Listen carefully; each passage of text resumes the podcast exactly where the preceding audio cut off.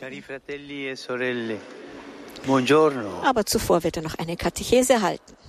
Liebe Brüder und Schwestern, guten Tag. Das Evangelium erzählt uns heute von der Vergebung.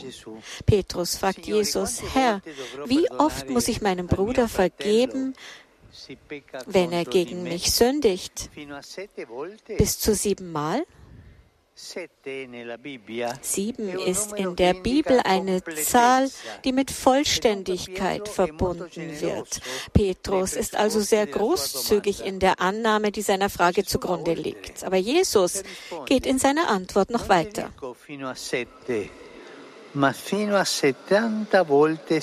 Ich sage dir nicht bis zu siebenmal, sondern bis zu siebzigmal siebenmal. Non si calcola. Er sagt ihm also, dass Vergebung nicht berechnend ist, dass es gut ist, alles und immer zu vergeben. So wie. Gott es mit uns tut E und wozu jene aufgerufen sind, die die Vergebung Gottes spenden. Immer vergeben. Das sage ich den Priestern und den Beichtvätern so oft. Vergebt immer. Vergebt so, wie Gott vergibt. Jesus veranschaulicht diese Realität dann noch durch ein Gleichnis, das ebenfalls mit Zahlen zu Un tun hat. Ein König erlässt seinem Knecht, nachdem ihn dieser anfleht, eine Schuld von 10.000 Talenten, ein übertriebener, immenser Wert, der zwischen 200 und 500 Tonnen Silber liegt. Übertrieben. Eine Schuld, die man unmöglich begleichen konnte, selbst wenn man ein ganzes Leben lang dafür gearbeitet hätte. Doch dieser Herr, der uns an unseren Vater erinnert, vergibt sie, weil er Mitleid hat. Das ist das Herz Gottes. Er vergibt immer, denn Gott ist barmherzig. Vergessen wir nie diesen Stil Gottes. Gott ist nahe, er ist barmherzig und er zeigt Zärtlichkeit. Das ist der Stil Gottes. Der Knecht, dem die Schuld erlassen wurde, zeigt dann aber einem anderen Knecht gegenüber, der ihm 100 Denare schuldet, keinerlei Mitleid. Auch das ist eine hohe Summe, die etwa drei Monatslöhnen entspricht. Das wolle man sagen, dass einander verzeihen. Geld kostet. Auch wenn es keinesfalls vergleichbar mit der vorherigen Schuld ist, die Gott verziehen hat. Die Botschaft Jesu ist klar. Die Vergebung. Gottes ist unermesslich, geht über jedes Maß hinaus. So ist er. Er handelt aus. Liebe und ungeschuldet. Gott lässt sich nicht kaufen. Er ist ungeschuldet sein. Wir können es ihm nicht vergelten, aber wenn wir unserem Bruder oder unserer Schwester vergeben, dann ahmen wir ihm nach.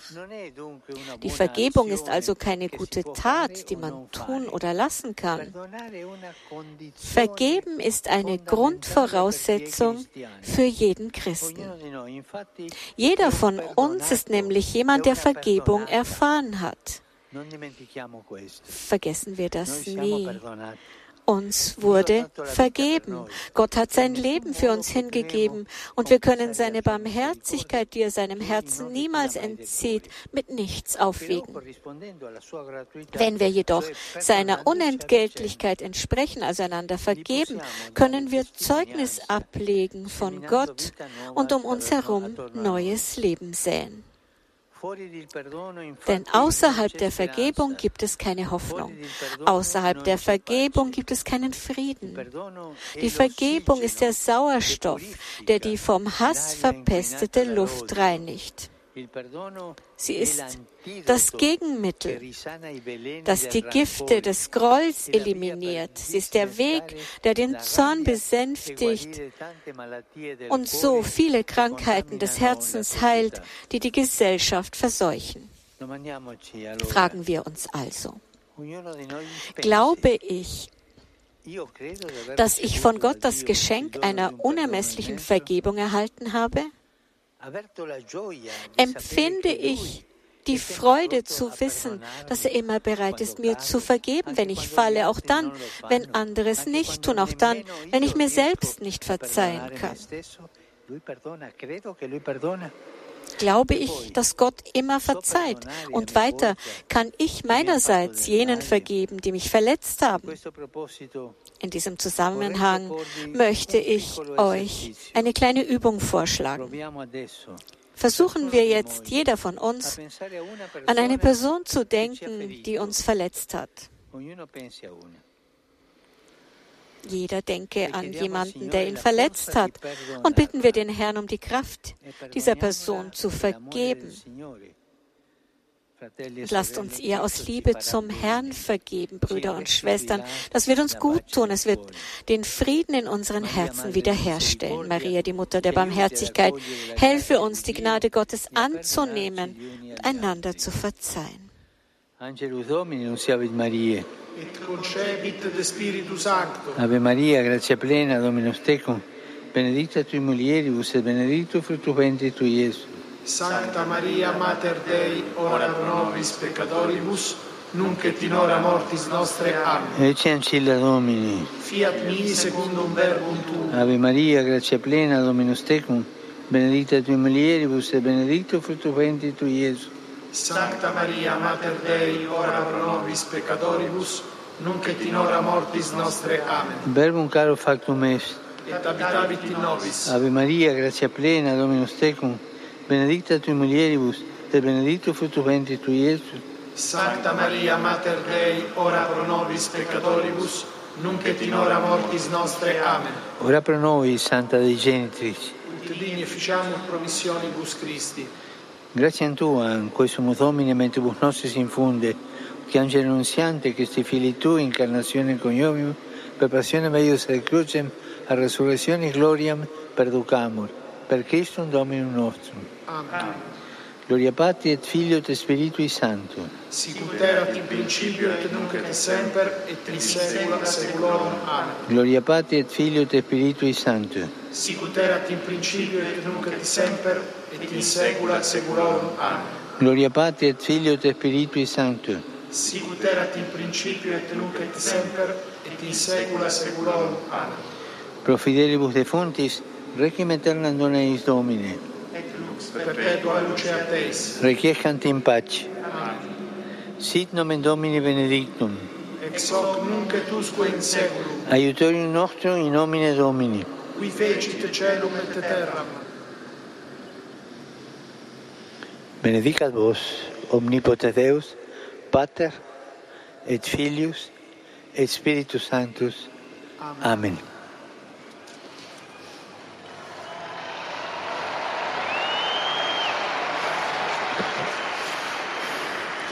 Cari fratelli e sorelle, Liebe Brüder und Schwestern, am Freitag werde ich nach Marseille reisen, um am Abschluss der Mittelmeertreffen teilzunehmen, einer schönen Initiative, die verschiedene Mittelmeerländer betrifft und die dazu dient, Wege des Friedens, der Zusammenarbeit und der Integration um unser Meer, Mittelmeer zu garantieren. Wie wir auch aus den Nachrichten der letzten Tage ersehen können, stellt das eine Herausforderung dar, die wir gemeinsam angehen müssen und die nur dann fruchtbar sein kann. Wenn sie auf Geschwisterlichkeit aufgebaut ist, stellen wir an die erste Stelle die brüderliche Geschwisterlichkeit und vor allem die, die die größte Not leiden. Ich bitte euch, diese Begegnung mit dem Gebet zu begleiten und lade alle ein und danke allen, die dieses Treffen organisiert haben an diesem Hafen der Hoffnung. Ich freue mich darauf, dort viele Brüder und Schwestern zu treffen. Und ich grüße euch alle Römer und Pilger aus Italien und verschiedenen Ländern, besonders die Repräsentanten verschiedener Pfarreien aus Miami, La banda de gaitas del Batallón de San Patricio,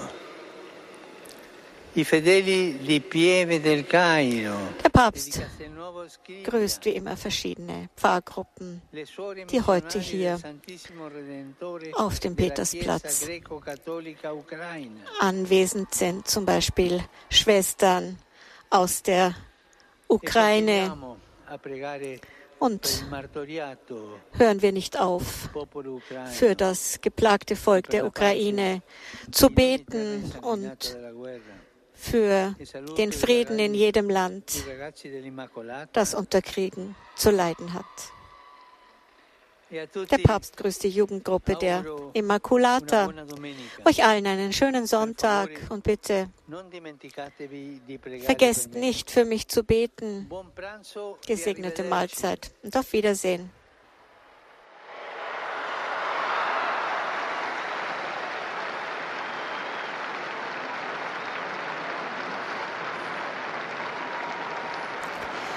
Und damit endet diese Live-Übertragung vom Petersplatz in Rom. Alle weiteren Infos aus Vatikan und Weltkirche finden Sie auf der Webseite von Vatikan News und natürlich in unserem kostenlosen Newsletter, den Sie unter rv-news.info bestellen können.